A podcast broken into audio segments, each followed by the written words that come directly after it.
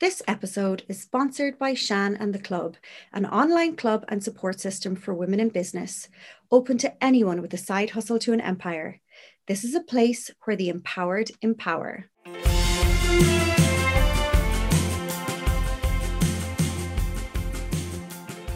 Welcome back, everyone, to another episode of My Yellow Couch. I'm so happy that you're all listening and joining in and messaging me on Instagram, where you can find me at Alex and Cork, and subscribing and commenting. I just appreciate you guys so much. Um, I enjoy doing this so much, and I know you're going to really enjoy this week's guest. This week, I have Blessing Dada from Dublin. She is a student in youth and community development at the Technological University. She is an outspoken, passionate advocate of all sorts of social justice issues, especially mental health awareness, with her own lived experiences among Black and other ethnic minority communities in Ireland. She is also involved in other organisations such as Spun Out and See Change. And I have asked Blessing to be on this podcast because well, first of all, I bloody love your Instagram account and I love your advocacy.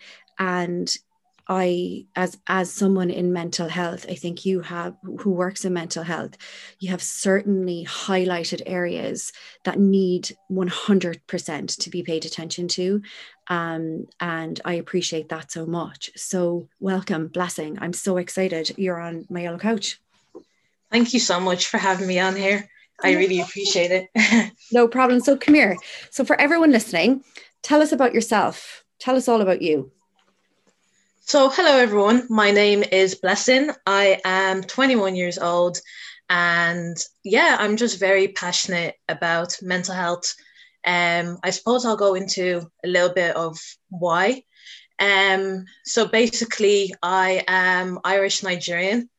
Um, so I was born and raised in Dublin, and basically there there has been a lot of circumstances that I've gone through in my life. Um, and you know, being Irish Nigerian and growing up in Ireland, uh, you know, the mental health conversation would, you know, eventually start to develop like when I was in secondary school, and now it's amazing at the moment. Um, but you know, c- coming being black, it's not really spoken about in the black community, um, just because you know different cultures um, and ethnic minority communities would have, you know, different interpretations of what mental health is or what mental health well-being is. Um, so on top of that, I'm a Christian as well. so you know, in the black community, in the Nigerian community, um, we're all very spiritual, um, faith based, and you know, there's nothing wrong with being a Christian and turning to help uh, to your church or to your pastor. Um, but for me, myself as well, um, I believe that like you know God can work through other people, such as like you know therapists and psychologists and counseling groups. Um, so yeah, just with the circumstances that I've gone through in my life, like there's just so many that would you know, if you were to think of um, that comes into your head, I've probably gone through it, and even now, actually. And I've just always struggled with my mental health basically since I was a kid, and it didn't really. I didn't really register it, properly until I was like 11 or 12. Um, and then I started to try and speak out. Um, and I remember going to my mom, like asking her, like, what's wrong with me? You know, like I think I was 12 at the time. Um, and, you know, obviously I love her very much. It's just, you know, lack of education um, and awareness. So I remember, um, you know, trying to speak up since the age of 12. And then at 14, I tried again. And it was actually really bad timing because a friend a friend's sister actually died at the time. So she basically told me, you know, therapies for people like her and this, that. So I kind of grew up with the mentality that, like, you know, therapy is only for white people or, you know, you don't, you're like, your life is not that bad. Um, not realizing, like, you know, back then I didn't realize what was going on, but now I know as an adult that she was going through her own trauma and she just didn't um, have it resolved at the time. Not that she didn't want to, but it was just because she was, you know, living in Ireland um, true survival mode. So, you know, I have to give um, all the credit to my mom um, of all what she's been through and just still being able to try and provide the best way that she can in what she knew at the time to me. Um, but yeah, I st- started speaking up from then. Um, I haven't really gone into detail why, which is which is a question I get a lot on my Instagram page of like, okay, you talk about mental health so much, but like go into details of like why.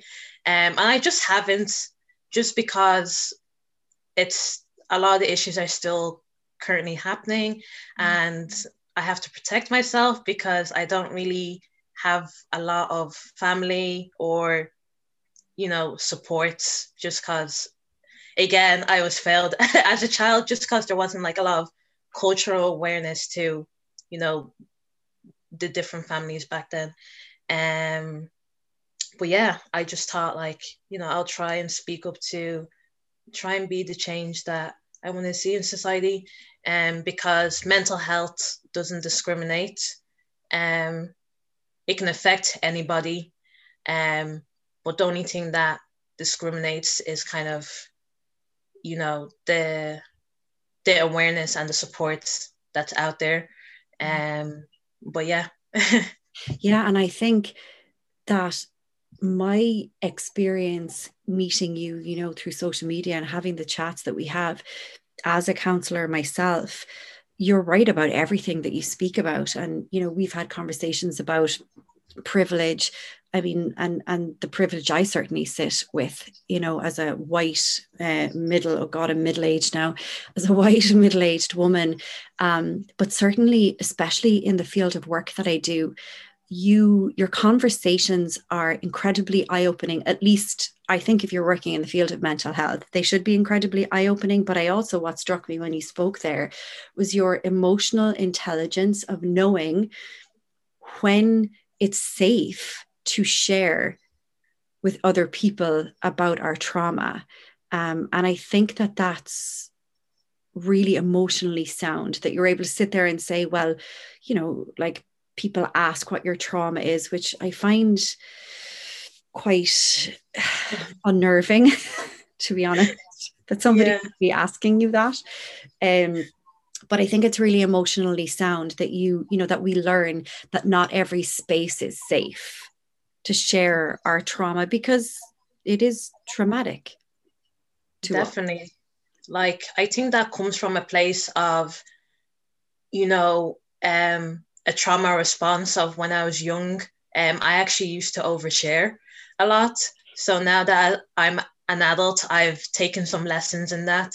Um, but you know, when I was younger, I I overshared just because, um, you know, they say that you know if you need help, there's help out there, there's supports out there, and then you know when you're a kid and and when you're a teenager, you realize really early on in life that just because the supports are out there doesn't mean it facilitates to everybody.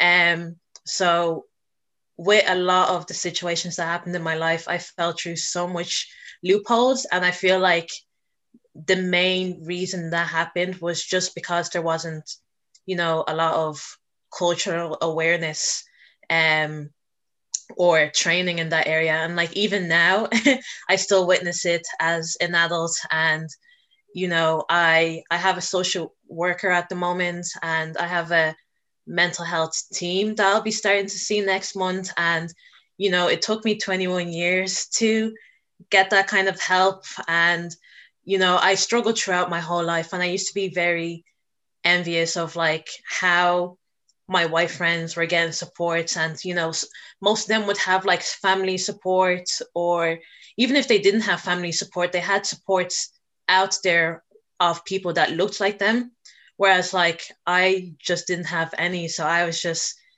advocating for myself like re- left right and center. And you know there's only so much you know as a kid or a teenager. So i've obviously gone wrong in some places here and there. But you know, there's just so much I could speak on of just having to grow up very quickly as a kid and, you know, sur- like live in survival mode even up to now.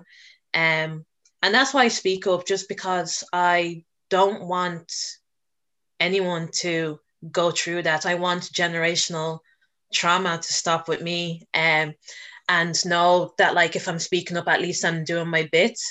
Um, and I just think that, you know, it's important to have that reflection in your work if you're a mental health advocate in Ireland, which is which is something I speak up a lot because you know there's for me personally there's no point calling yourself a mental health advocate if your work isn't intersectional you know? And I'll go into the topic of like why I why I don't really have an option of not being apolitical. And you know a lot of the mental health advocates and that I see speaking up on their social media or whatever work that they're involved in you know there's nothing wrong with the work that they do I think it just needs to you know when you're given that opportunity to be educated on an area and you don't take it up, that's when I kind of have an issue. Um, so like for me, you know, yoga and I don't know, meditation and etc. They're all they're all okay to do, but you know, at the end of the day, they're not going to really fix the core situations in society that affects people.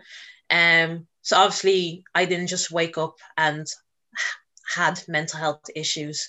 Um, so many things in society like racism and direct provision, homelessness, um, male violence, and etc. affect people's mental health. And you know, if if you're not political in these areas, then you know you have to acknowledge that that is a privilege that you know if if you're apolitical because for me i i can't be apolitical a lot of things in society are political whether people like it or not or you know no matter how big or small things are political from food to housing to the education system. And you know again I, i'm i'm mentioning all these things and you know i've been through so so so many issues. Um and you know i don't have that privilege of staying away from these type of things which is why i incorporate mental health awareness with trying to stay politically engaged. And it's exhausting sometimes when you're trying to do that. And you know progress will eventually come. But at the end of the day, you know, white privilege exists and people are more likely to listen to you if you look like them. Um, and that's the reason why I speak up about mental health because, you know, you know, like when you see young women playing football in the media, young girls are going to look to them and be like, okay, you know, sports isn't just for men. Women can take part in sports.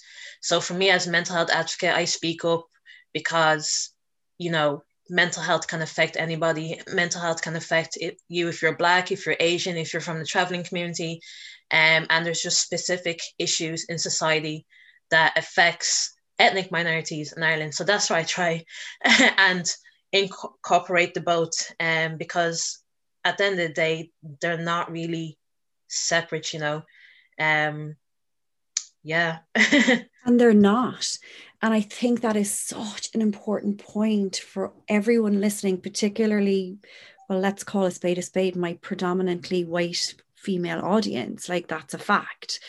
Um, you know, I grew up seeing myself represented everywhere. And it's not something that I'll be honest, I ever had to think about. You know, it's only until you you kind of venture out of your comfort zone. And I think an awful lot of white people um, stay in their comfort zone. I mean, I did for a very long time until I moved to Canada. And then that was just, you know, an education for me in multiculturalism and diversity. And, and we've spoken about that. And then I came home and I found it, you know quite challenging you know to to come back to somewhere that's so white. So i can't even i'm not even going to try and imagine what it was like for you. I think you've described it really well and it brings us to that allyship yeah?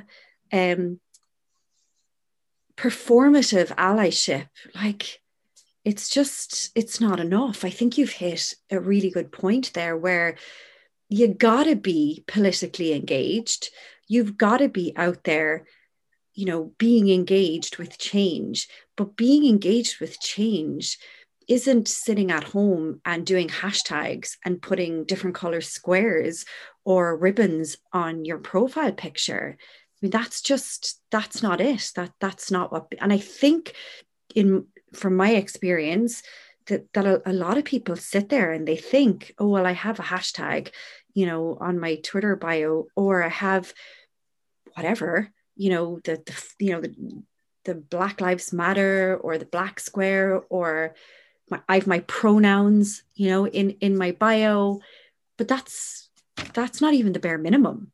Am i right? Like that's not even the bare mon- minimum. I think you've hit the nail on the head. You have to be you have to have action behind your intention. Otherwise it's Definitely. complete waste of time Definitely like you have to go beyond the saying it's okay not to be okay and it's okay to ask for help mm. and then when the help isn't out there then you have to ask yourself okay if the help isn't available to a lot of different communities in Ireland what can I do to change that or to voice that you know um and you know when when I see people say they're apolitical when it comes to mental health. I'm kind of like, you know, you can't really be apolitical because we talk about, you know, the budgeting for mental health services in Ireland. And like, I think I seen somewhere recently about funding uh, PhD courses for psychologists because, you know, at the moment, like, you know, there's there's no point um, trying to put a plaster over something and that's broken like you need to cement the issues and resolve them you know? Um and yeah it's just sorry i'm losing track. Right listen like you're making perfect sense to me and and you're right because i work in the field of addiction and we have a we're constantly working from a trauma response place, right? The house is on fire. Now we need to respond. And so I think that's wrong. You know, I think that when the house is on fire, it's already too late. I mean, you can, I'm using this metaphor because it's an easy one to understand. You know, you can bring in the fire brigade and they can put out the fire, but your house has burnt down. And I think that a lot of mental health, addiction, um, services are dealing with the crisis. We're, we're, we're responding to crisis where really, and I and and I think that this is what I'm hearing you saying, correct me if I'm wrong, that we need to be like, we need to be back where when when 11 year old you asks your mom, you know, is, is there is there something wrong with me? Like because I think everyone that I speak with in my work, everybody that comes to sit on my couch, everybody has that myself, you know, like I've been through trauma. It it doesn't magically manifest itself, you know, at the point you need therapy. It goes right back. And so there's always a place where we say, I think there's something wrong with me. I think I might need help. And I believe that we need to be even before that you know, constantly talking about drug and alcohol education that needs to be in primary school, but it's not even about teaching kids kids about drugs and alcohol. It's about teaching you about your person, you know, and also then, like you said, when you decide at 11, hey, you know what, I think I need some help. The help has to be there. I think what you said is, you know, we troll out these sayings all the time, don't they? Because I think they make us feel better. You know, like it's okay not to be okay. What does that mean exactly? We all know it's okay not to be okay, but like you said, when we're not okay, where do, where do we go? And then more particularly, where do you go to find your representation of somebody that can take you through what you need to be taken through as a young black Irish woman? Definitely, like prevention is better than solution. Um, and like when you brought that up, that actually reminds me of the George Nkencho situation yes. in in January, and it was very very painful. Um, because I'm I'm sure there's other black individuals or Asian individuals or people from the traveling community speaking up about mental health, but so far I've been told that like it's just me speaking up and it felt very, very lonely in January when that whole situation happened, um, especially when you're made aware that you know there was mental health difficulties that led up to that situation, and you know a lot of people, especially when it involves mental health, I was very disappointed with the response of mental health advocates of you know the silence and you know silence is violence or you know they i would they just didn't come to me to check in on me or to ask like you know to, to get the truth from a person that's part of that community. Um and i was just very disappointed because a lot of people focus on the moment but they don't focus on what led up to that moment. So you know everything is a domino effect of different circumstances. And, you know, in this case, it was just a lot of unresolved um, issues to do with racism. And, you know, it, it's a lot of us experienced that, you know, and I could have been the next George Nkencho, you know, it's just a case of um, nature versus nature versus nurture. Um, and it's something that I really reflect on a lot because a lot of the situations in my life, I literally could have just gone down a bad road and, you know, have been that next person. And, you know, I, for me, I, I think like, you know, being a Christian, um, like, you know, God has helped me to kind of direct me onto the right path in life. And, you know, luckily I'm here still trying to, stay that way and trying to get my degree to help young people so they don't go through what I did. Um, but you know, it's it's another example of why you can't be apolitical. That like, you know, our lives don't matter until Black lives matter, and I just want to emphasize that Black Lives Matter isn't just for Black people. It's a it's a catalyst for change. It's it's for all ethnic minority or marginalized communities that are going through um, so many issues that are covered up by you know white privilege or white supremacy. Um, and it just needs to be discussed more often but again if i keep talking about these issues no one no one is really going to listen to me because i don't have that privilege. Whereas like if you're using your white privilege to amplify different issues in society such as this and especially trying to amplify me like with my movement i'm trying not to put my face on the mental health awareness advocation which is why i don't have like a profile picture of myself on my instagram page because i'm trying to highlight these issues through my voice but not trying to put a face on my advocation work which is another thing that I see in yes. in the community. yeah, and, and I and I and I'm so here as well for your advocacy because I know that you write a lot. Um, yeah. You know, and and talk to us about the advocacy work because when you were speaking about youth and community, that's my qualification from UCC, and you know, I just you're just going to be such a a massive positive impact for so many young people you know when you graduate um, it's so exciting that you're doing what i did you know just we found we had so many other things in common when we started to talk. Uh, but talk to me about your advocacy because I know that you do advocate um, for mental health organizations. Um, so I am a mental health advocate for See Change. Um, for those that don't know, See Change is basically behind the Green Ribbon campaign. So they usually host um, different mental health uh, events throughout May. This year, it's been changed to October just because it was like that last year, and they found that it was better for it to be around September, October with like mental health awareness day and suicide awareness day. Um, I'm also an action panel member with Spun Out. Um, so I'm involved with them on the Dublin action panel, the ethnic minority um, panel, and the national panel.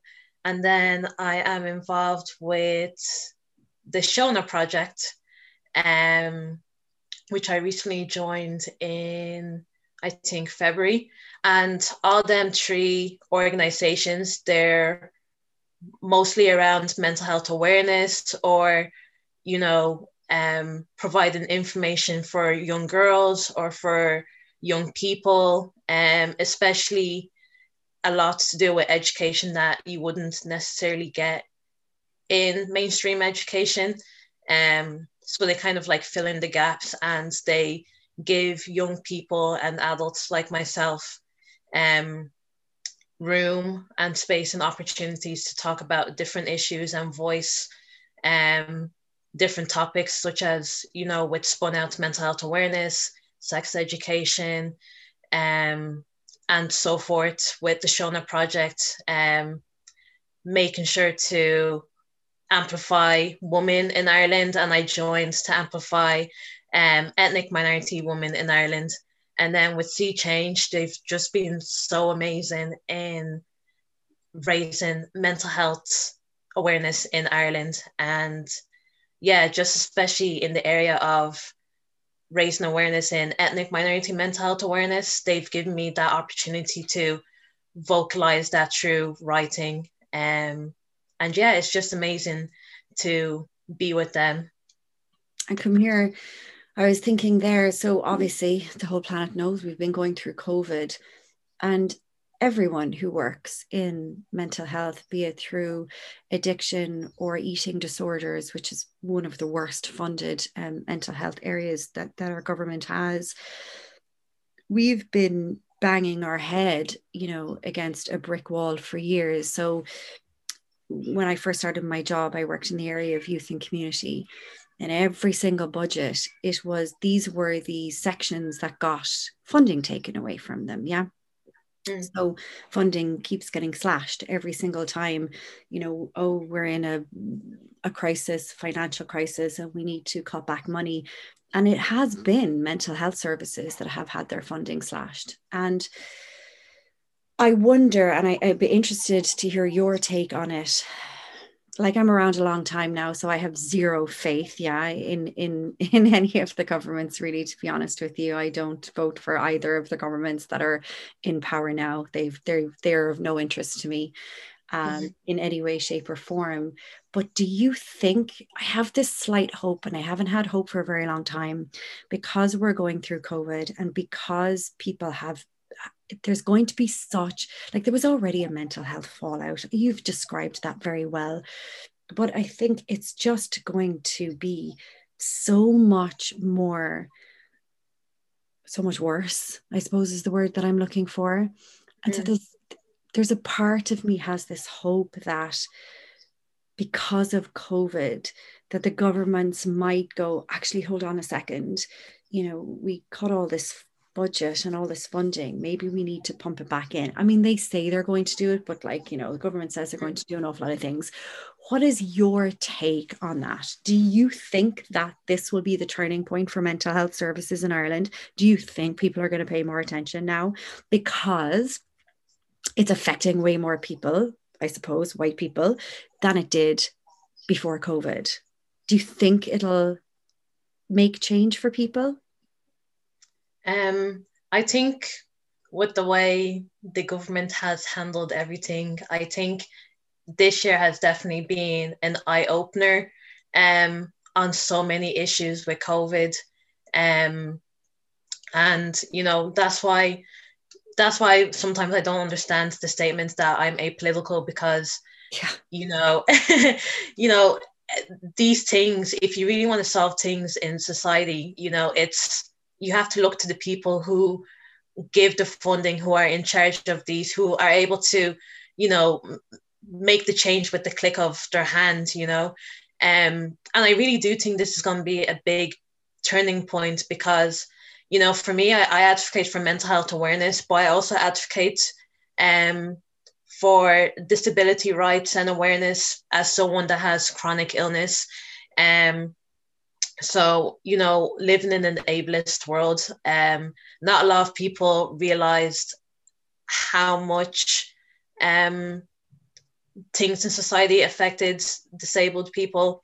And then now the covid the pandemic came um people i think it's just natural to start caring about issues when they affect you personally um but i think with the pandemic it's been an eye-opener to people of of what disabled people have gone through their whole life with so many things that they've been discriminated against. That's been a pandemic for them. So this has been a snippet into a lot of issues in society, such as like, you know, homelessness.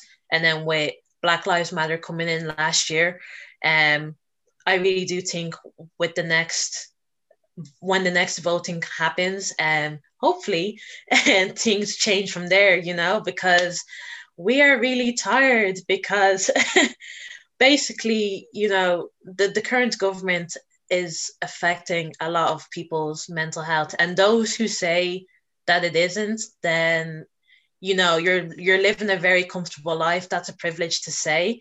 Um so yeah, I think this this will definitely be a, a turning point um as we're consistently being failed every single time um by so many things in the government. And you know between everything that's happened in the pandemic with like the mother and baby home and direct provision and um you know the workers in Debenham um you know it's it's very it's it's just very out there. Like there's no sugarcoating any of the stuff anymore.